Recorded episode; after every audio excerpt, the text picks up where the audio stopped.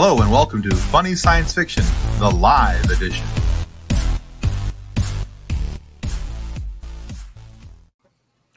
Hey, hey, hey, welcome everybody to Monday Night Live on Funny Science Fiction Podcast, the podcast where we help golf balls propelled through stargates find their targets. Before we get into tonight's show, we need to say our thanks to our show partners, River City Tees and Level Up Lightsabers. So let's get right into that with River City Tees. With over 700 designs to choose from, River City Tees has something for everyone. Need some new nerd merch? River City Tees has you covered. Need funny or sarcastic designs? River City Tees has you covered. Are you looking for a new logo or custom design? Whether you need one or 100, River City Tees has you covered. With multiple colors and options for each and every design. With things to choose from like shirts, hoodies, phone cases, coffee mugs, and so much more. Be sure to follow River City Tees on Facebook and Instagram. If you do, you'll get the latest on designs and information about upcoming sales. River City Tees. Let's make a shirt together.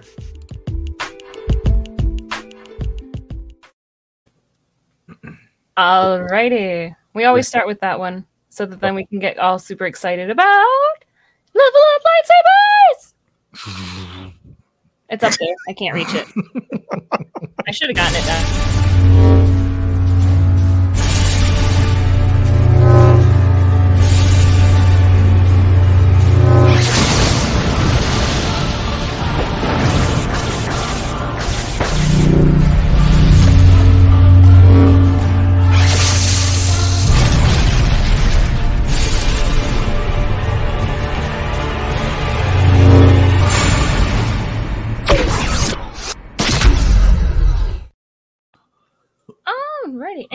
Always, oh, links for both of those can be found in the comments section and show notes.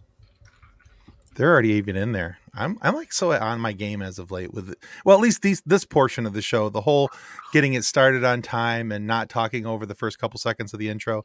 I'm doing uh, you know otherwise you, You know. did great. And honestly, the only reason that I like half stuttered is I got the notification on my phone that Mika Burton is going live with Daveed Diggs on Instagram, and I'm like, wait, my own show. But, mm, but it's hard. yeah minor technicalities when you got to do stuff for your own stuff. I know, and I mean, I'll be able to watch the video later, I'm sure. But I got excited. all the same.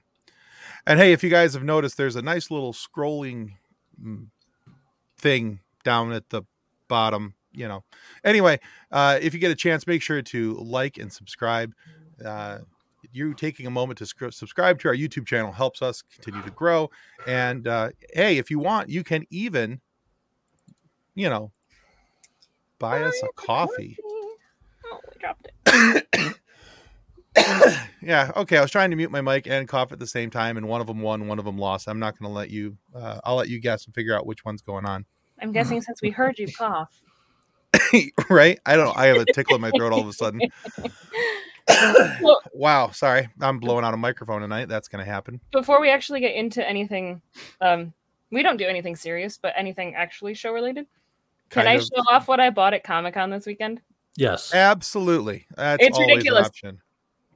I bought a Lego Bert and Ernie. I think that's so cute though.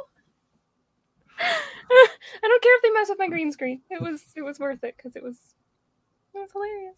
I mean, my daughter picked out a Lego Batman for herself, but then I saw the little Lego Bert and Ernie, and I'm like, I, I need them. That's fantastic. So Yeah, they're the latest addition to my craziness on top of my computer. I think I probably would have bought them too. So yeah, I completely understand there. That, in addition to, I found a very cool uh, Traverse City, Michigan based t shirt place. Not that it's better than our own t shirt place, but it was pretty cool. That had a Michigan Nerds shirt that looks like the Marvel Comics logo. Oh, nice. Yeah. So that is going to show up on the show eventually, I'm sure. I don't know who the Facebook user is, but greetings, you beautiful people. And Tim, I'm guessing that's Casey.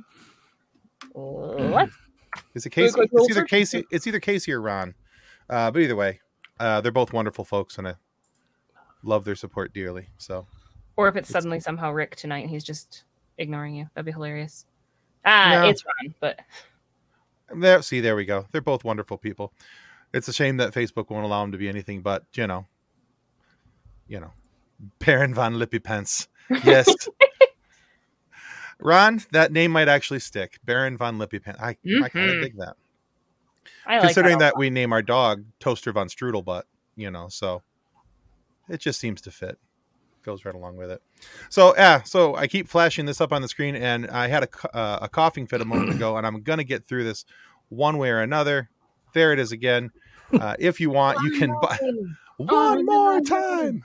You can buy us a coffee. That helps us to continue to make content uh, for you to enjoy. Helps offset some of the uh, the cost of putting on this here laser light show. So Ooh! No, I don't know if that'll mess with my screen or not. Never mind. Sorry, my, my my lights are on my computer. Will flash. See, now I have a party, but nobody else can see it. there you go. I should not be allowed to have buttons. Yeah. I saw a reel. Uh. I saw a reel that I sent to my mom because it was totally me, and it was the my mother told me that I could become anything, so I became a problem. that that actually might be the most uh, realistic reel you've ever sent anybody. Oh yeah, for sure.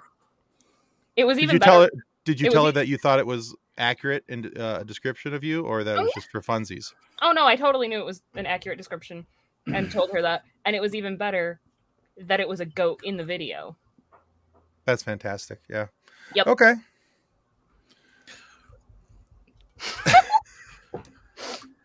I love how your husband knows you so well. Well, yeah, because buttons. If you give Kathleen a button, she's going to push it repeatedly. Especially if it All says right. do not push. All right. Hey, we do have one of our guests waiting for us in the green room. So, Tonight, we welcome, I'm going to assume it is Duchess of Dark Saber Light. yes, yes, it is. We're going to go I ahead and to add. choose from. You you did have two, I, and I see why you made the choice you made. one. But uh, let's bring Jessica onto the show. Hi, Jessica. Hey. Well, hello. How are you doing? Well, I'm all right. Late from some technical difficulties, but we're all here now. Hey, you Well, know what? It's happens. it's it's Monday night. We expect technical difficulties. We have them all the time. At least that's what we call them. So I have brain technical difficulties. Does that count? totally counts, especially on a Monday. Uh, but hey, uh, Jessica, before we jump into tonight's topic, uh, I was hoping that you would take a moment to let everybody know about you, your Twitter page, and your show, and everything you're doing over there. Sure. Thanks so much for for allowing me to do that. Um, yeah, my name's Jessica, and uh, if you're on Twitter, you'll know me uh, as the Duchess of Dark Saber Light. Um, that goes with my my podcast, which is called Stories by Dark Saber Light, which has been something that's been uh, a little bit difficult to uh, keep consistent. Um, but uh, we talk all about Star Wars and storytelling and really deep dive into just everything that um, uh, we, my, my co host Arika and I, we, we the, the things that we feel make Star Wars work as a story and as a franchise. And so that's something that uh, if you're if you enjoy deep dives into characters and stories and, and everything, you can feel free to check us out there. Excellent. And I can tell you that uh, because I do follow her on Twitter, it- it's a it's a good follow. There's a lot of fun stuff that's that's posted and and some good conversation. So uh, definitely check her out. Uh, her actually her contact information is shown down in the show notes down below. You'll find uh, uh, a Twitter handle down there at Dark Saber Light, and you can follow her there. And just go right on over to Twitter, give her a follow, and have some fun. I'm sure you guys will enjoy it. I have to say, I was slightly confused by the name until you said it out loud, and I'm like, "Oh, by Dark Saber, that makes sense." It took me. a minute. I'm a little slow on the pickup sometimes. Yeah, I have a, a I have a, a friend on Twitter who was responsible for the name, and I thought, oh, that's I just I really like that. Something you know almost evokes sitting around a campfire, but um, Yeah, um, by you know very Star Warsy. And for me, uh, the Mandalorians and the dark saber, those are always uh, topics that I'm ready to discuss. So I thought it was sure. something that was unique and yet still recognizable as Star Wars. Yeah, that's really cool. And like after you said the title out loud, and I'm like, oh right, by Dark Saber Light. So you're, and that was exactly what I did. Was the stories by campfire, but with a, a lightsaber blade instead. Well, a dark saber blade, but you know what I mean. I do. All right. All right. Well, cool. So tonight we we're gonna have a little bit of fun. Um, we we decided that what we need to do is is have a little bit of a a, a reboot time uh, with. With some Re- show- reboot. Wait, Nick, you are just feeling it over there tonight, aren't you? I am. I, I noticed. All right, You had one more personality enhancer than I have tonight. your can just you put duct tape on it and said personality enhancer. I wrote personality enhancer on it in Sharpie. Yes, yes, I did. Uh, it's it's truly A a personality, personality enhancer. Surely All right. Sponsor our show, we would take it. Well, but of course. All right. So uh, tonight we're going to talk about reboots, and uh, there's been a lot of shows and movies over the years that uh, probably weren't done the way that you know because uh, we want things done the way we want them. Of course, uh, maybe we want to see them done differently. Uh, and if you don't believe that, just go into any Star Wars thread ever. And um, yeah, that's a whole nother topic. Uh, but so what we thought we'd do tonight is we would each of us would pick a science fiction, fantasy, or superhero themed movie, and give it the old ver- proverbial reboot in the rump. Uh, kind of kickstart it a little bit. And why did we want to see this one rebooted? Is there a, a, you know, a genuine thought behind it, or was it just that hey, we thought it would be cool? Uh, both are valid. Uh, but then we also want to not only say why we've done that, but we're going to tell you guys uh, who we're going to put in the cast and if there's a reason why we we picked that person for that role, if there if it makes sense. That much information. Oops. It was in the show notes. Anyway, uh, Like I look at those before we get here. yes, I know it was three Trulies in. I should have expected more. All right, The So- fact that I'm here is impressive. I'll give you that one.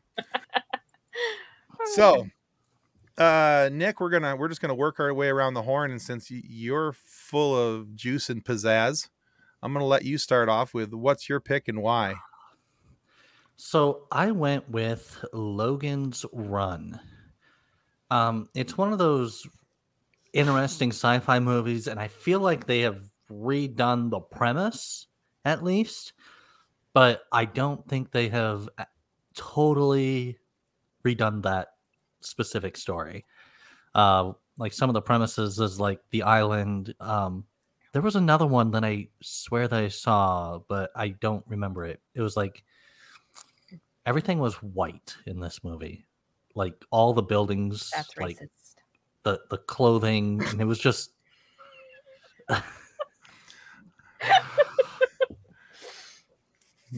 not here. Continue. like yeah it's just one of those movies that i feel like just kind of needs an update. It's in that sci-fi realm that we haven't uh had in a while and i managed to find us another guest as well. Uh, so this guest we have here is jeremy who's also known as wolf. He is into tech gamings comic movies and was a host on the show delve into the void that won the People Choice Award for Battle Creek. Welcome to the show, Jeremy. Hello there. Can you hear me? Yes, we, We can, can, hear you. yeah. Welcome to the show. Glad to have you.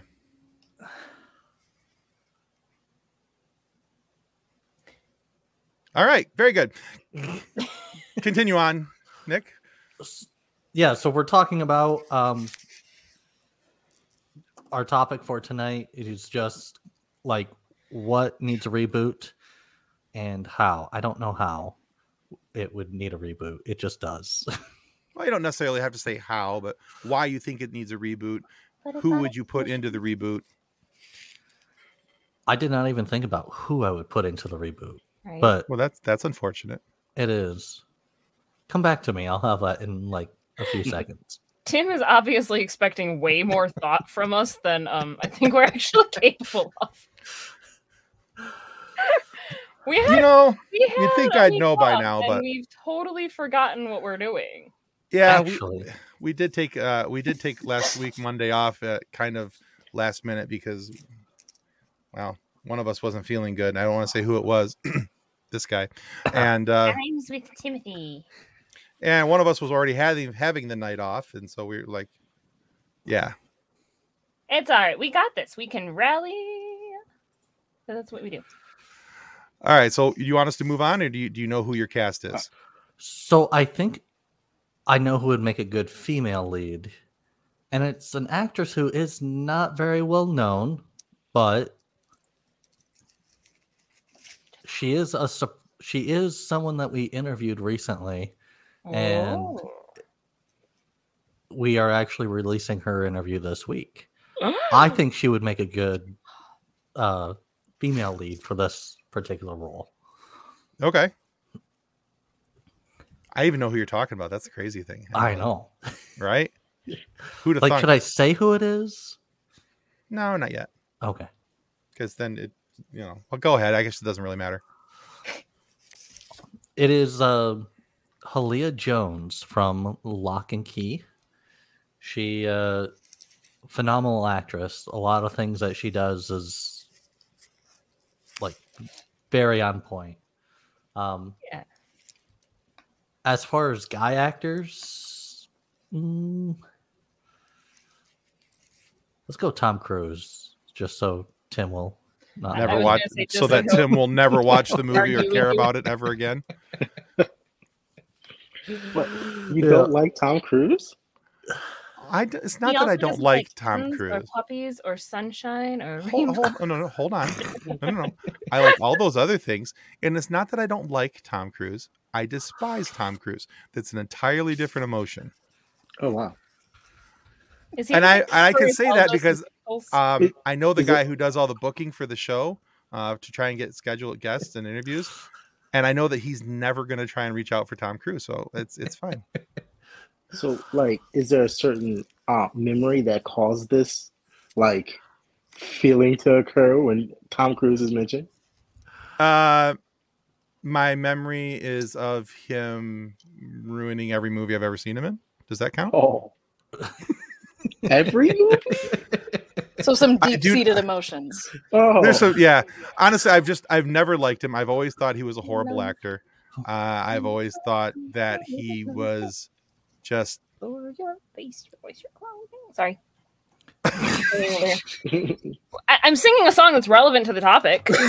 that helps at all. was it the Oompa Loompa song? No, it was the loathing song from Wicked when Oh well, there you go. oh. Elphaba and Glinda are talking about how much they hate each other. So He's not wrong. He, John is 100 percent stop right. telling him Wow. crap like that. In this instance, John is 100 percent right. I think that Tom Cruise is to movies just as Elvis Presley is to music. I despise Elvis Presley. I despise Tom Cruise. Hmm. Although there's much more personal reasons for for Elvis Presley, but that's a whole different topic. That sounds like I would- something for your therapist. I don't think that there's anybody I think that I actually despise in the movie industry. Like, I actively go out of my way not to watch Tom Cruise movies. Oh. And consider again, I know he'll never be on this show. And even if he was, I would sit across from the mic from microphone from him and tell him, uh, "You, sir, are a horrible actor." I don't have a problem with that. I hate your stupid face. rumor is he might even be a new Iron Man coming out. So, No. Crime. I'm gonna go cry now. I'll be back. no. if it makes you feel any better, he's supposed to be the bad guy version of Iron Man. That makes you feel better. Tim, do you see what you've done? Do you see what I have to live with now? Again, he is 100 percent right. You're a monster. You're a mean one, Mr. Mr. Good- Anyway, we are so like spiraling out of control here. This is ridiculous. I was enjoying it, but whatever. Well, no, it's fine. Yeah. So anyway, okay. So, uh, so you picked uh, a a horrible actor in Hallea Jones to be in your movie. Okay. What So- movie was you trying to say that needed? Uh. Logan's Run. I was thinking Logan's Run needs a reboot of sorts, and yeah, just like I feel like they've done the premise already in several other movies, but I don't know. I think they can do something with Logan's Run. I don't actually. I think haven't I've seen- seen Logan's Run, so I don't know if I can. I haven't seen it in so long. I I yeah. I've It's never of the- heard of this movie. It, it was one of those. topped everybody. I Haven't seen it. Haven't heard of it. It was one of those ones that was like made. What was it? Late seventies. Yeah, it's it's very seventies. Hmm. So Yeah, it was made in 76 and basically Good- when they turn year. a certain age the government takes them and Is it? That was so long ago, though. and uh so anyway, it was nice having Kathleen Yeah. on the show.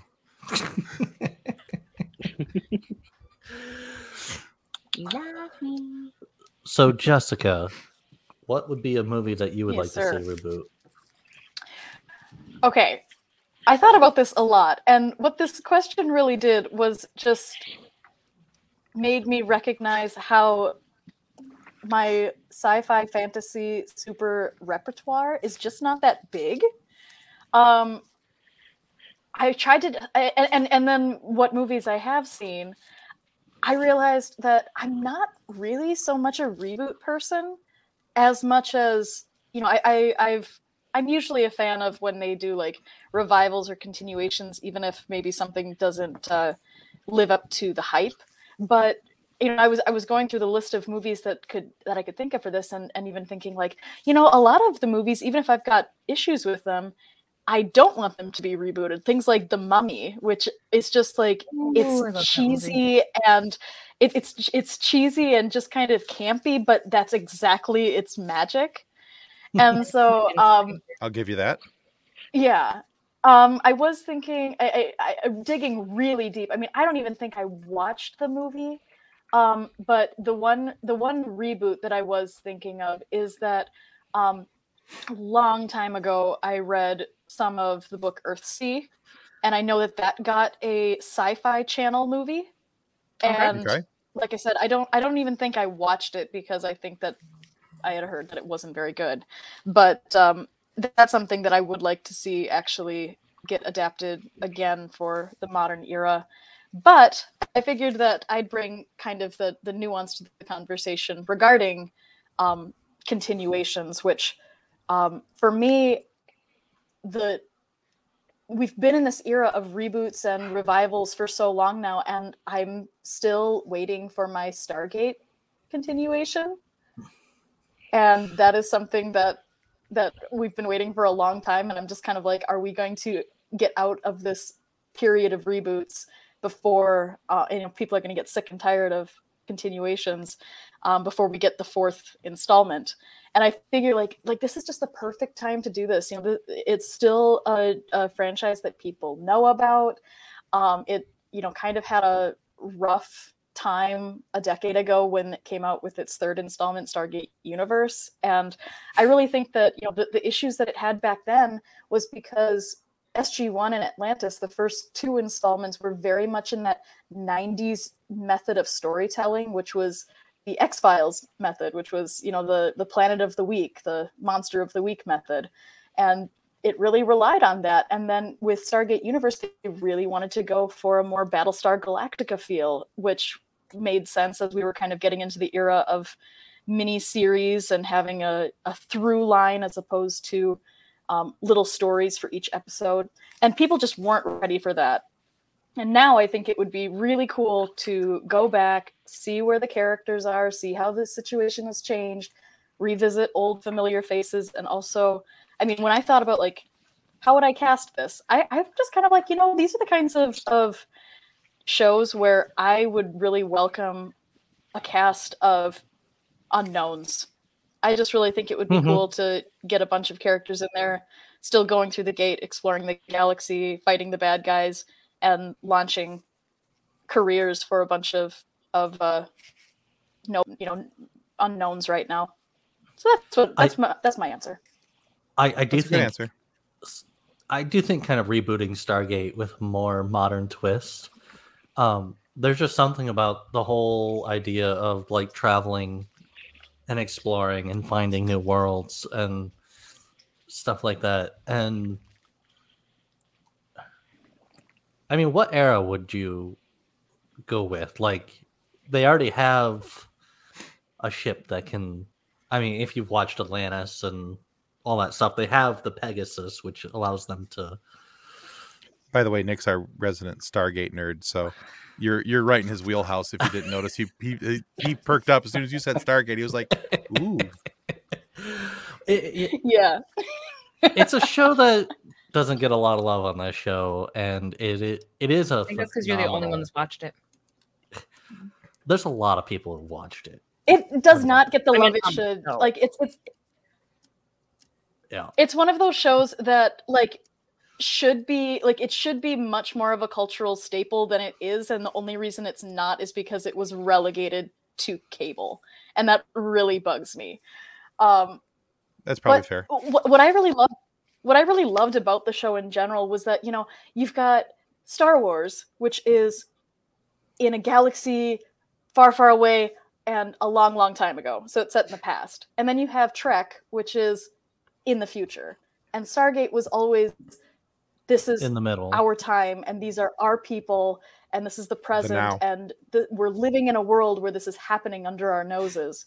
And i will i will admit that as the show went on it lost just a little bit of that magic because as the characters discovered more and gained more technology it stopped having so much of that feeling of like it's just you know people today going into the galaxy and it did become a little bit more um almost like a trek feel but I think that you know lean into that. You know, we're, we're you'd be playing with a storyline where people have been out in the galaxy for 30 years now, and I say, you know, whatever whatever they've gained, play with it, bring in all the big cool ships, but still keep it very rooted in um, you know our culture and here and now. I do think it would be interesting if they went with the premise that the Stargate uh, was revealed to the world. That was something that they were going to do for um, one of the Stargate movies that eventually got canceled, and that was gosh over a decade ago now. Um,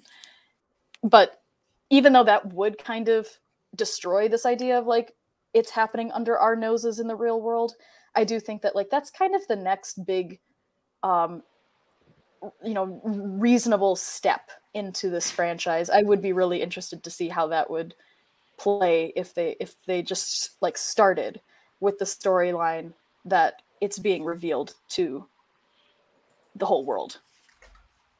I don't think that's a bad option at all. And honestly, I like your idea of using uh, a majority of unknowns because I really feel that when the movie came out, that's kind of how it was. There was a lot of people in that movie that weren't household names. There were several, of course. You know, Kurt Russell. You can't say that he wasn't a nobody, uh, but you know, there was there were several people in that in that show that a lot of people hadn't heard of, and so it made it, you know, you know, uh, nice that way. And also when then when the TV shows started coming out, much again the same way a lot of actors and actresses that people hadn't heard of but became staples to to the very fervent fans of stargate. And i will say that um, i think stargate's one of those shows that you either uh, know it exists or you love it. You know you, you know it exists it's out there but you know you haven't really watched it or you absolutely love it and you've seen every second of it and you can tell somebody you know it's like the trek version of star you know, stargate but yeah you can tell everybody everything about it. So I have a buddy like that, other than Nick. Yeah, it's fun when you get involved. Like you know, it, it, it's funny now when I've gotten friends interested in Stargate because we're so used to um, TV shows only being, you know, eight hours long per season. You know, maybe that's six episodes or ten episodes or something like that. And then it's kind of funny when you go back and, and go, even in the late '90s, early aughts, you, you tell Mhm. them about, oh, get involved in Stargate. There are 14 seasons worth of or no 17 seasons worth of content 24 22 to 24 episodes per season and it's it's Mhm. kind of overwhelming when you think of the amount of content they pumped out but there's just so much and i don't know that was my first love before i even got into uh, Star Wars later on. So that's what I'd really love to see come back. Perfect. I think it's a great answer. The writers of that show also had a certain humor about them that they almost were okay with making fun of themselves in a way. It's a Like- very lighthearted show, and and that's I mean, it was it was very much because of Richard Dean Anderson that they were able to kind of find that magic early on. I think that they kind of stumbled after he left, but I think that Atlantis did a great job of finding that balance again. I think it's just I think it's just a matter of finding characters that are going to bring that kind of lightheartedness to a show that mm-hmm. can be about heavy dra- drama and stuff like that. So I would love to I would love to see a cast of basically nobodies and then offset that with some nice guest appearances and for me I would just say let's have the SGC still running and you know Brigadier General Samantha Carter is is the one running it. That's what I would like to see. Yeah. Cool. All right. Well done. Well done indeed. All right, Kathleen, tell us about the sneak peek you're giving us in the background there. Why, yes, because I wish I was in New Zealand.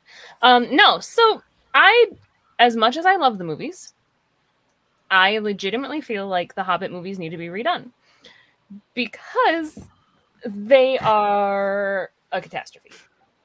Like, I love them, but they're also horrendous. Like, it's a, it's a, it's a very big love hate relationship. The fact that they took a book that you can read in about an hour and a half and turn it into three movies is ridiculous. There's actually a Screen Rant article I was looking at about the 15 worst changes from the books to the movies. And it's pretty insane. I mean, like turning a children's book into an action trilogy. I agree. That is a huge thing. Um, the ridiculous amount of C- uh, CGI in it. Um, where did the other one go? The the river barrel scene, like it's so wrong. It is so wrong. Um, and the, the this article says that where did that line go? Oh, come on. I just saw it. Oh, if the Hobbit had a theme park, this would be the main attraction. Like, yes, that would be a great theme park ride, but it's not at all what happens in the story. My biggest issue with it is the biggest issue that most people have with it, and that's Tauriel. And their insistence on making a love triangle in a movie that did not need a romance aspect at all. There was there was no use for it, there was no need for it. We did not need to have Tauriel and Kili and their interracial relationship. Tolkien didn't put it in there. I don't know why Peter Jackson thought that you needed to. It was awkward. It was. It was awkward. And It made for some weird film film scenes. and bringing Evangeline Lilly in as a different elf is confusing. Like because she looks enough like Liv Tyler, but she's not, and that's the but people get confused on well, is that Arwen? No, it's not. It's Tauriel, even though they look a lot alike. Um, bringing yes, Now Kathleen is starting to make sense. The precious riddle scene is the high point of the book, and the torrible is in this stupid CGI. Horrible. I believe the word It's is horrible. Torrible. But- it's horrible. And then bringing Terrible. I just Terrible. remember that that that was the only. I, I just remember that that was like the height of the the 3D era, right? Where they were Mhm. making all of the movies and then like putting them out in 3D, and that Yeah. is a trend that did not survive at all. No, no, because that then made it so that people were buying 3D TVs, and 3D Like TVs went out the window really fast. Which, by the way, I am a big, huge, huge fan of 3D. Like, I, I love the whole real 3D-ness that they had. You know, Mhm. I love the 3D TV. The 3DS is one of my favorite handheld consoles before the Switch. Like, you know, all my movies, I would not buy a movie unless they had a 3D version of it, you know? And I, I am a little sad that 3D did die. You know, that's. And I mean, it's it's got its place, it's got its purpose, but it was every movie. Yeah, I agree. It, they were making comedies in 3D. Come on now, don't do that. Right. I felt like action, adventure movies, sci-fi movies. They just brought so much more like realism and depth to it, you know. And I felt like it was like, oh wow, I'm more in this movie. But then you you just had like again, you had comedies that were and, and um, come on now, no, Right. it was overused, and I think that what killed it. but if it wasn't overused and used rightfully, I think it would have stayed longer and had more of a valuable spot. Oh, I agree. I agree. It was the look at this cool trick we can do, and then it got old because they did it all the time. Yeah. But Well, isn't that what you're supposed to do when something's working? That's what Hollywood does. They they take it and they, you know, they're the mouse with the button, the happy button. They just sit there and, and pounce on it. So I don't think anybody who does that to buttons. the most unique use of 3D was in Tron Legacy. So I went and saw that in theater. Mhm. The first half of the movie was not 3D. Right.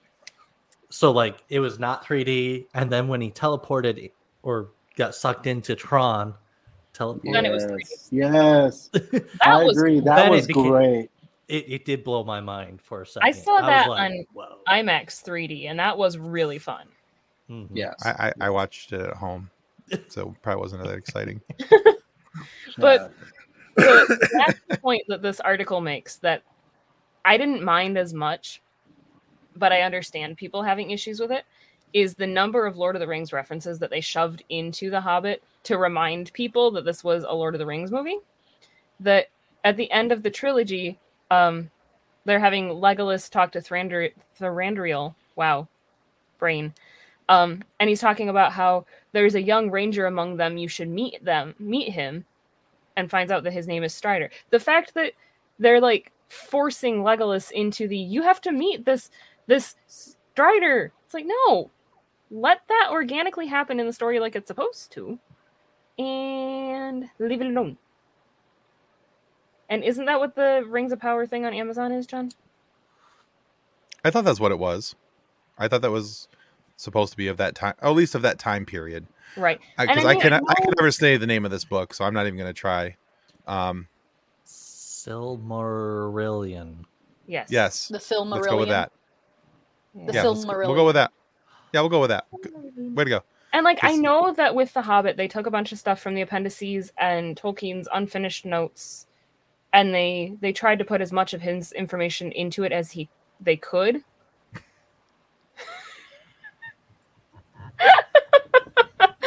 oh, but there's there's something for letting Tolkien's writing doing letting Tolkien's writing speak for itself. That you didn't have to continue throwing more of his writing in front of us to sell the story. It was the you're making the Hobbit into a movie. Right. I I would like to point out The Hobbit was made into a movie back in 77 as a Yeah, but- cartoon. That's true. and it was a better version. Did you watch it? I did.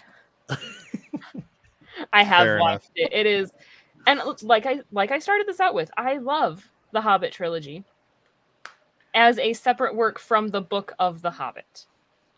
I enjoy it as a reimagination. I don't view it as a as a part of the Lord of the Rings because of the issues I have with it. I I view it as a as a separate standalone trilogy, a, a reimagination of it. And if I look at it that way, I I am able to enjoy it more. Mhm. So I get Yeah. that. I can I can get behind that. All right, It's that's a kind of- good it's pick. kind of like how I enjoy both the Hunger Games movies and the Hunger Games books, but they are totally separate things. Yeah. Um Jessica's been having some internet issues tonight, so I'm glad to have her So on for as have much as we can. So you guys keep going in and out like you freeze for a second and then all of a sudden you're back. Oh goodness. I don't know why I'm having Uh, these issues. what Actually, no, I'm about to relog. Do- it. you mean? You okay? No, over I'm just kidding. But no, I All mean right. there there is something to be said for film to book adaptations and book to film adaptations, and they're not always great, but Yeah. think of what they are. Well, it's like the Divergent series. My my daughter absolutely Right. loves the Divergent series books, Mhm. and she loved the movies until she read the books, and then she was Right. like, "Okay," she's like, "Okay, the movies are hot garbage. I'll only read the books now." So and and that's that is a very similar feeling to what I feel about Hunger Games. Is I had read the books, I saw the movies, I thought the movies were crap. I read the books again, and I'm like, well, okay, so I can see how they're a little bit of both. Like, you get enough of it that you're like, well, this is a it, it's a reasonable facsimile of the book. Right. See, my thing is, is that kind of in the same way that I'm not a huge fan of reboots.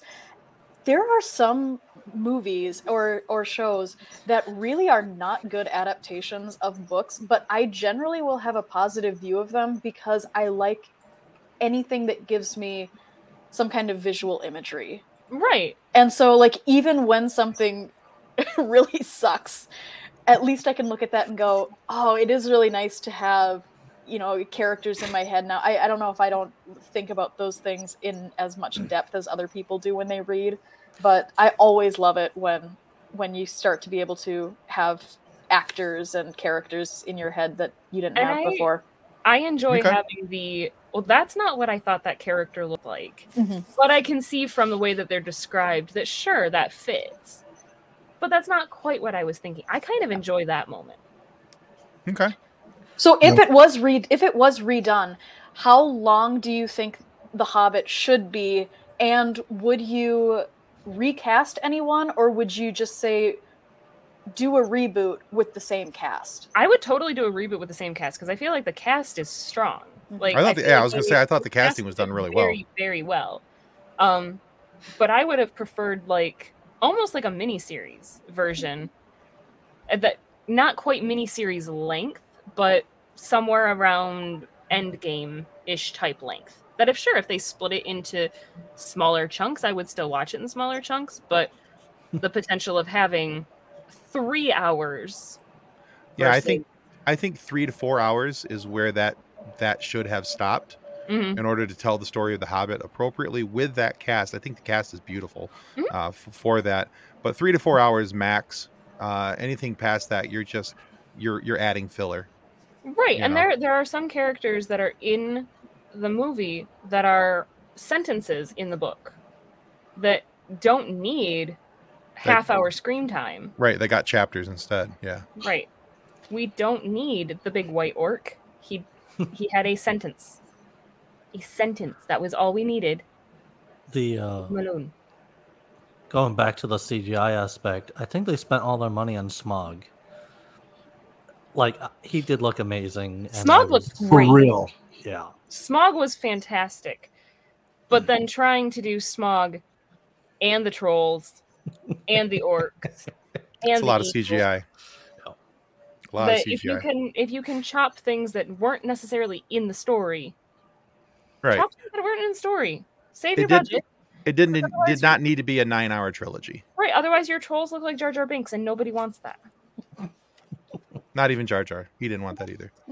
And I love Jar Jar, but Well, we know. I have to He was remind better you in the show than the movie to me.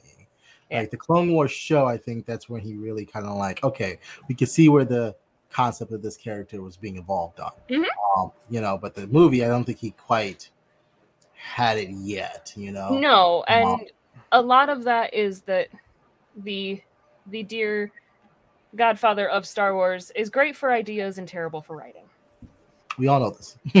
Yeah, great for ideas, horrible with execution. Yeah, because like um some i had some friends recently who actually like have not seen star wars in a while and they really don't remember it so we was like going over because you know the whole Boba Fett and all that stuff was coming out and uh yeah I, I keep telling people like don't watch episode two and three back to back like take the time and actually watch the entire clone wars all between it. Because it so much of it makes so much sense because before that episode three was like one of my least favorite movies. It, Mhm. it, it was just like okay you have somebody who is like you know really you know for the jedi and everything like that and then he just you turn. But when you watch the show it builds on it so much more. I mean and it's one of those things where it's just like I felt at first they were just putting in there to milk it, you know, like how you how Hollywood does, you know, just throw things in there, like how he was talking about the Hobbit. It didn't need all that screen time, but for real, the Clone Wars really needed to happen. You know, I mean, the you see the emotions of what the clones actually went through, how you know um, Anakin actually slowly started to doubt the Jedi, you know, and you see what um things like what happened with Ahsoka just really tilted him that way. So by the time it all happened, and then you get that finally we got that justice of the last season on Clone Wars, you'd be like, okay, it makes sense now. And you know, it it really does do a good job. I'm like, don't don't skip the Clone Wars on that Oh no, one. Right. you can't. You can't. Right, here's because here's um, an idea. See, you were talking about reboots. I would never want them to reboot the prequels like the, the, as, as a whole. Mhm. But imagine what it would be like if, in some kind of alternate universe, the prequels had been made kind of in this time period where we're much more about the miniseries. If because because I think that George Lucas realized right away that his vision did not bode well for a film trilogy, which is hmm. exactly the reason why he put out the micro series for Clone Wars between episodes two and three, and then immediately started work on the full um, series as well. It would have been just amazing if we could have gotten that whole period straight through as one dramatic storyline Mhm. Instead of having to kind of go out of order, which I guess has kind of been a become a, a hallmark of of enjoying Star Of- Wars anyway. But that would have been so cool if we could have gotten it all together. You know, No, I somebody actually did 100% a agree with you. video on that. They showed that how all the Star Wars movies actually have the wrong titles. Yeah, You know, like um the Oh, yeah. last one, you Yeah. know, um Palpatine was the Phantom Menace, you know, and then it just it just showed like all the titles were actually right, just in the wrong movie in the wrong Yeah, it's order. a it's a really good TikTok. You guys like, come on, Disney, hire me. I'll, Yeah, I'll get your I'll get your titles. I'll get your titles proper. how Revenge of the Sith should have been Attack of the Clones, which Yeah, is exactly. like I was perfect. like I'm I'm convinced. yeah, Yeah, it, it yeah, made he nailed so it. much sense. Like the way Yeah, he broke it down, I was like, wow. Yeah, he absolutely nailed it. All right, so Jeremy, I know you were you kind of came in last minute here, and we do appreciate you you being here with us. Did you have a movie that uh, you'd like to see rebooted? Just you know, actually, if it was if you would ask me this question like a few years ago, I would have actually wanted. And I know this is probably a weird opinion, but the original Sonic the Hedgehog movie to be rebooted, and then they gave Okay. us this amazing live action one. So I can't even complain about that. I can't wait for number two. So um I would actually go a little bit more with a modern reboot that I feel like definitely needs it, but at the same time, I know it left a sore, a sour taste in everyone's mouth, and that's the entire Transformer franchise. Now, For sure. if you if you know Transformers, you know that the lore and everything is so much better than what we got in the movies. Mhm. You know, I mean, if you look at Sure. the new Netflix um War for Cybertron, which is also based off of the game in the book, then you know that we can have a really good movie. Like a whole franchise where it I mean, just take that and make that into live action, that will be great. Like I feel like we really need to redo because they I mean the action with Transformers, great. In fact, Transformer franchise is still one of my favorites, even though it has been heavily, heavily destroyed for a better sake of you know terminology there. Um, especially with that last night, I feel like that was just completely like as if you had people. Yeah, I, I feel like you had like nine different people writing the script at the same time, and everybody was just like, "Hey, let me write this part. Let me write this part. Mhm. Should we make this actually make sense? Nah, we throw explosions in it. Everybody's gonna love it. You know what I'm saying? Like that's basically Michael Bay. Michael Bay. Yeah, I know, right? Like, but the, And the- if that had been Michael Bay, that, that'd have been three explosions right there. Three coughs, three explosions. right? But the So- action is so good. Like, I really do love going back and rewatching some of the Transformer movies just because the action was so good. You know, like especially number my one of my least favorite number two actually has some of the best scene when you know Optimus Prime is taking on both um Starscream, Megatron, and uh I think his name is Blackout. Um Right. that was awesome. He's like, I'll take you all on. I was like, that's some great. That right there was great. That's actually Transformers. But the the story was just after number one was just awful. And if we could Mhm. reboot that with actual like the storylines that we see in the comics, the gaming, the books, and amazing Netflix show, I'm we could actually have the next really good actual big blockbuster. They're too scared to take out the human element. You know, we can watch movies without humans in it. You know, we, we Right. can do this. You know, and I feel like if I'm okay- they go yeah, I'm okay ahead, with it. Humans Yeah, I usually ruin things anyway, so I'm not saying take them out all the movies. You know, just don't make that the huge focal point. We we Right. want to see Cybertron. Would who would not pay to go see Cybertron back in its beautiful glory day before the war, before the rise of you know Megatron and the battle and destruction? I would love to see that. I would love to see Mhm. what was Cybertron back before, you know. Definitely. And then Yeah. we see the war happen, and think about how much more emotional attachment you'll have to this whole universe now, you know, rather than just him just talking about it. You know, let us see that, you know. Yeah. And I, I feel like that would be great. You know, I, I, War War for Cybertron and Fall for Cybertron is also among my favorite Xbox 360 games because the story was so good. It was weaved Okay. really, really good. You know, like I said, Yeah, I've I always- feel like that can use a really good reboot.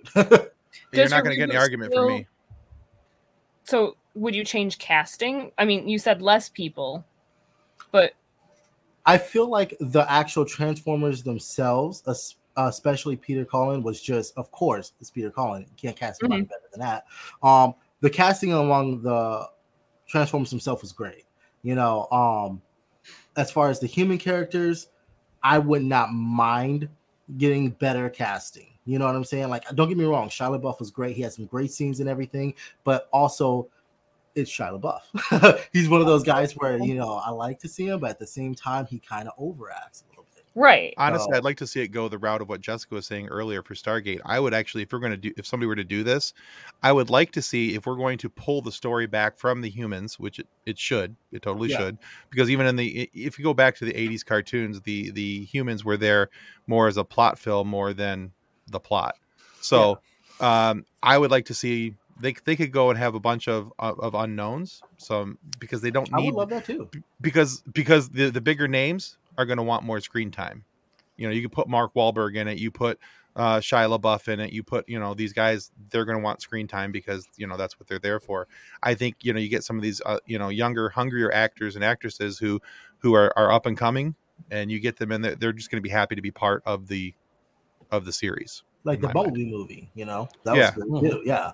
Um, or if you want to get those big actors in there just to pull them in there, make them the voice of the Transformers. Then, you know, There like you you have it. You have an option if you want some big act name in there.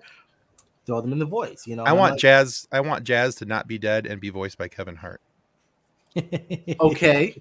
That's actually, you know, I actually pictured. I don't know why, but for some reason, I also think like Idris Elba will be a good jazz as well. For some reason, I, I don't know. I picture that voice as well, but also Kevin Hart would be great. I feel like well, because Jazz was was a little you know a little spunkier, a little you know he was sarcastic, and uh, you know he was a smaller sports car. He's a you, you know he was he was uh he was built for speed, you know, and that's that's Kevin Hart. So, uh, in my Yeah. mind, Okay, yeah, that, that that's also. I mean, again, you could bring these big guys in here and make them as the Transformers themselves. So this way, we can focus more on them. Like we have the technology. We've seen the last movie, the last few movies actually give these characters really good facial expressions, acting as far as you know the CGI is Right. there for it. You know, we can do this. We don't have to rely on humans for the emotional part for the movie you know, and we can have an overact arch because I know they're talking about Beast Wars is coming out, and that should be pretty interesting because we all know Beast Wars takes place in the future where everything was already ruined. Mm-hmm. So, like again, I'm pretty sure that's going to probably, hopefully, be our first actual movie without humans in it. But you know, I All feel like we can do this. all right, cool. All right, so we got one. We have one left, and that's mine. And I'm just going to buzz through this because we're we're going to be starting to run short on time here. But all right, so the movie franchise that I want to see get rebooted, and I know that it's coming at some point in the in the MCU. there needs, and I'm hoping that they do this right because they've done it wrong a couple times So already, many times. and that's the Fantastic Four. Yes. I okay. So here's the thing: the the first two movies with like Ian Grunfeld and uh, uh, Jessica Alba and Michael Chiklis and you know Chris Evans, they weren't bad, but they weren't good. The Silver Surfer movie was a disappointment on many levels. Um, because I, I, yeah, Silver Surfer is Silver Surfer, and that should have been way better. Anyway, I can go off on a whole whole uh, spiel about that, but there's there's so much potential. Exactly, I'm getting there. I'm getting there. Um, but there's there's so much potential for this franchise and this is you know this is marvel's first family. It needs it needs a proper reintroduction. It needs to be properly done. Now the people that i would like to see in the movie i, I don't think are going to be the people that are going to get it um, at least the first couple. We actually got had an opportunity to interview uh, joshua schubart from he played frank on the tick uh, from the pyramid gang and we brought him on and we talked with him and this is actually his dream role is to be in the fantastic four. And he wants to be the thing. He wants to be ben grimm. And so we started this this hashtag and we put it out on twitter every now and then. So if you see it on twitter please help us. We're, we tag kevin feige in it the whole nine yards. We're trying to help josh out help trying to help him get this job but uh, schubart's clobbering time is the hashtag. And uh, Josh would be a fantastic fit as Ben Mhm. Grimm. He's a larger fella, so he can play the role. He understands the body, the size issues, and all those different things. I think he, and he's got a, just a great sense of humor. I think Josh would be fantastic uh, in that role. However, uh, as Mister Fantastic, I really want to see John Krasinski from The Office, and I want to see Emily Blunt Yep. um, as uh, uh, the Invisible Woman. I think That those two. really cool. I think those two, uh, you know, not only because they have chemistry, because of you know, you know, you know, the hubby wife thing going on, uh, but I think they're both really good actors, and I think they have both have range that they could pull that off without an issue. Um, but the two, the two other, the the two other slots that I thought would be kind of different, I wanted to go a different route with. Uh, so for the Human Torch, I, you have to have somebody whose ability to to make jokes, be a little sarcastic, I thought Chris Evans actually did a pretty good job with it, even though I don't think he's that sarcastic of an actor. I thought he did really good with the the role uh, w- that was given him and the way it was written. I thought I thought he was better than the writing. Let's put it that way. Yeah. But so for his for uh, the Human Torch, I want to see Scott Grimes from the Orville. Uh, he's got curly red hair. He sits at the at the control. Oh deck. yeah. Um, That yeah, he does cool. yeah he is he is just 17 shades of sarcastic and has a great sense of humor and i think he could really pull it off. As far as the physicality of, of the role and stuff you know most of that's going to be cgi anyway you know because i don't doubt they're going to set scott on fire. Uh You never know. you never know nowadays. He could be a method actor you don't know. Um and then i want to see i don't need to see it in the in the very first movie because i'm afraid that if they bring it in it's going to because it's it's flopped twice. Hmm i'm scared but i want them to bring in dr doom. And i'm scared because uh the guy in the first movies who was from nip tuck and i can't remember his name but you know um he just Okay. seemed yeah i just did really didn't like him. And the one that they did in the second movie well i didn't like anything about that whole cast. That was hot garbage. Oh god that was awful. That still just gives me nightmares. But all right so here's who i want to see play dr doom we actually interviewed him a little while back um, he is a v- prolific voice actor who does do some on-screen work i want to see sam witwer as dr doom Yes. Yes. Oh my gosh. That'd sam would amazing. he has the ability to play the bad guy in the w- best way possible. He can he can just have that. I don't know. He's it- it's something about a, a mindset when you're going to play a villain, you're going to play it properly. You have to have the mindset that this is who it is, and this is what they're going to do, and this is what I'm going to accomplish with them. And he has proven that over and over again that he's able to play the villain, and he plays it pretty darn well.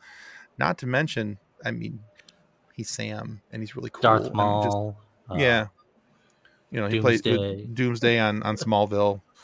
Um, so yeah, so there's there's a whole lot of things here that he could do uh, that I think that would make the Doctor Doom character, you know, come off well. Again, though, it's going to come down to writing how the show is built and how it's written and, and that's the way it always is but but that's what i would like to see i would love to see john krasinski as mr fantastic emily blunt as the invisible woman joshua schubart as ben grimm scotty grimes as uh, the human torch and of course uh, sam witwer as dr doom i think that would be a very solid cast I do have one request for this movie. fire away Please, please have Spider Man show up in there and try to actually fight his way in becoming the Fantastic Four because he think that they make money. Like that was one of my funny like comic things of all time. He single handedly beat them all. Okay, like he he came up and he was just like, oh wait, wait, what do you mean I'm not gonna be making money with you guys? Oh, okay then. Right, He just yeah. takes off. You know, like right I, in Spider-Man, I, I, I love the way he's doing. He's I absolutely love the way he's performing in the MCU right now. I have 100% 10 out of 10 love for Spider-Man in the MCU. Mhm. Like I feel like he's a very good glue character. And if you look at the comics, he has basically teamed up with everyone. You name it, he's been there. And I feel like agreed yeah they really should continue on showing Spider-Man throughout this MCU heavily. And I feel like he would be one of the best characters to glue the Fantastic Four into the MCU. I you feel know, like I feel like to- that'd be great. they need to do the Spider-Man Deadpool crossovers because Yes. those are just fun. Oh yes. but, but you know what? Even throw Wolverine in. please. I mean, we can do this. We can do Right. Spider-Man, Wolverine, and Deadpool all together in one. You know, Hugh Jackman, we love you. We know you're getting old, but we know you still got a little bit more claw action in you. Oh yeah, You know, come on, bring him back. Bring him back. you but know. I mean, Ryan even Reynolds. Ryan Reynolds is is Deadpool. There's no Yeah, yeah. there's no recasting that. No. But I will say I have I have Wolverine. one request for the new Fantastic Four, which is I think that the biggest thing we've had two origin movies already. Please do not give another origin movie. Right? We don't. I want to to. I want to see I want to Just see jump the in it. do an origin movie. I agree. Like we don't need another origin movie for the Fantastic Four. I just, just want just I- jump in and go I just want to be able to see, you know, John Krasinski and Emily Blunt, if they do get cast, which I'm really hoping for, they're not, you know, terribly young. I want to see the kids. I'm tired of not, like, you know, starting with, you know, not seeing the whole family. Because right now, if I had to say it, the best Fantastic Four movie is not a Fantastic Four movie. It's The Incredibles. And Mhm. They need to they need to be able to have a Fantastic Four movie that has the whole family and actually shows them together. okay mm-hmm. you just broke my brain a little bit i haven't even thought about the holy cow you're right Wow, you never thought of it that way? Like Yup. i have no i've literally never no Fantastic, the best Fantastic Four movie is Incredibles. No i've Mr. never thought of it that way and all of a sudden my brain is now hurting Uh-huh. I love The Yeah. Incredibles so much, though. oh they're So much. fantastic the incredibles mean- are great I've got my little. I've fantastic. The, the Incredibles is my favorite Disney Oh, movie. okay then. Oh yeah, yeah. It's I saw that movie too many times. making. I helped making notes now okay all right all right. Yeah, no, that, that was it's that. so that- fun. I- Is like the the first time I introduced my daughter to The Incredibles because it's the okay, you like superhero stuff. Let's go to the superheroes that are your speed. And then it's the I'm watching her watch Jack Jack, and I'm like, you're getting ideas, aren't you? if she is that, your I just- daughter if I that just think- kid could be Jack Jack, she would.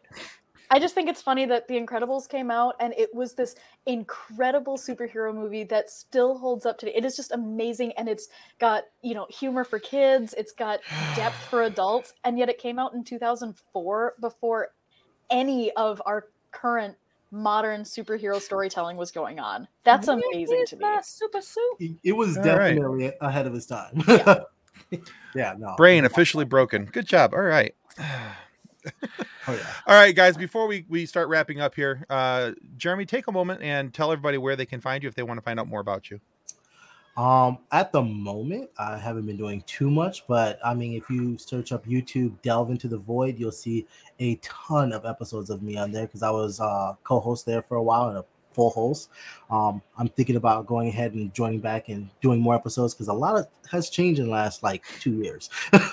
so, um, delve into the Sure. void, you'll definitely see a lot of episodes of me there. all right very good and jessica please remind the fine folks where to find you Um, on Twitter is probably your best bet. You can find me at DarkSaberLight, and uh, you know, come over and and uh, I love interacting with people. So that's that's the best place that you can find me. perfect all right So last Friday, our guest we spoke with was a longtime actor and voice actor, Francois Chau. Francois got his start on G.I. Joe as Quick Kick and has been seen in TV shows and movies such as Teenage Mutant Ninja Turtles 2 as Shredder, The Expanse, The Tick, Lost, Beverly Hills Ninja, and much, much more.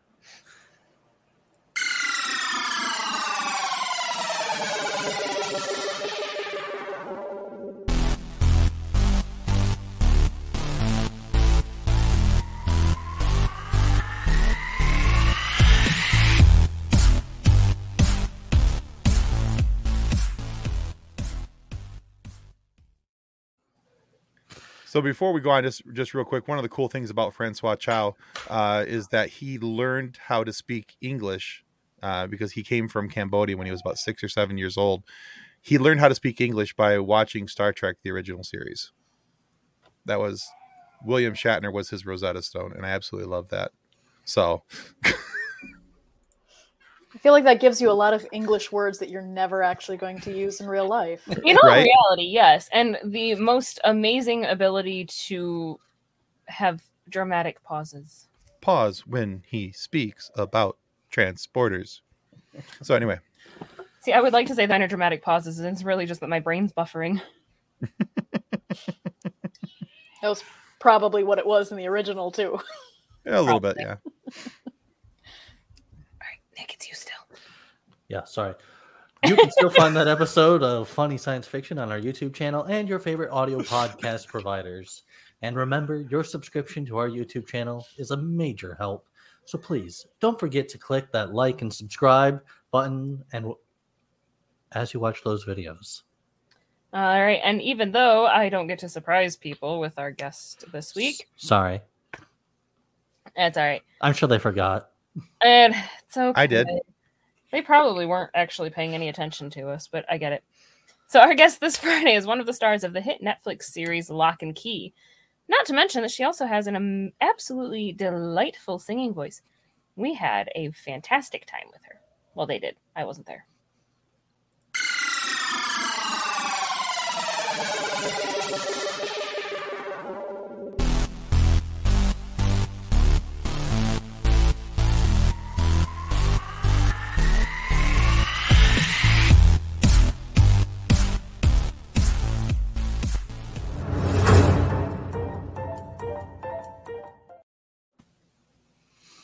So yeah, so this Friday we have Hallea Jones from Locke and Key coming, and uh, we had an abs- as, as she mentioned, some of us had an absolutely uh, wonderful time with her.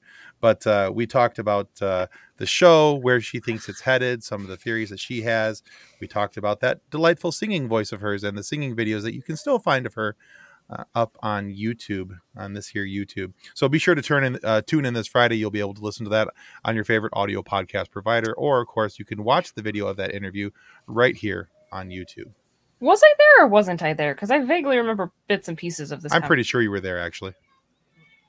Who knows? I think so. I've done this a lot and I've forgotten a lot of things.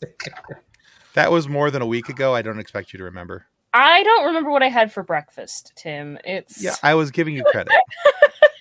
I was giving you credit. I have mom brain. I can remember the Paw Patrol puppies' names. So, but all right, hey Jessica, thank you so much for joining us tonight. This is uh, you've been a lot of fun. Thanks for for putting up with our shenanigans and craziness over here as we're trying to, uh, you know, work our brains back into to uh, some s- form of podcasting sense and sensibility. Well, thank you all for having me. It's been fun to uh, see all of the different interviews that you guys have had up, and I always love seeing what guests you get for the show. So thanks, a- th- thanks a bunch. Awesome. All right. Well, that is it for the Funny Science Fiction Podcast, the live edition. Goodbye. On behalf of the rest of the hosts of Funny Science Fiction, we'd like to thank you for listening to this episode. If you'd like to be a guest on one of our future episodes, please contact us by means of our Facebook group, Funny Science Fiction.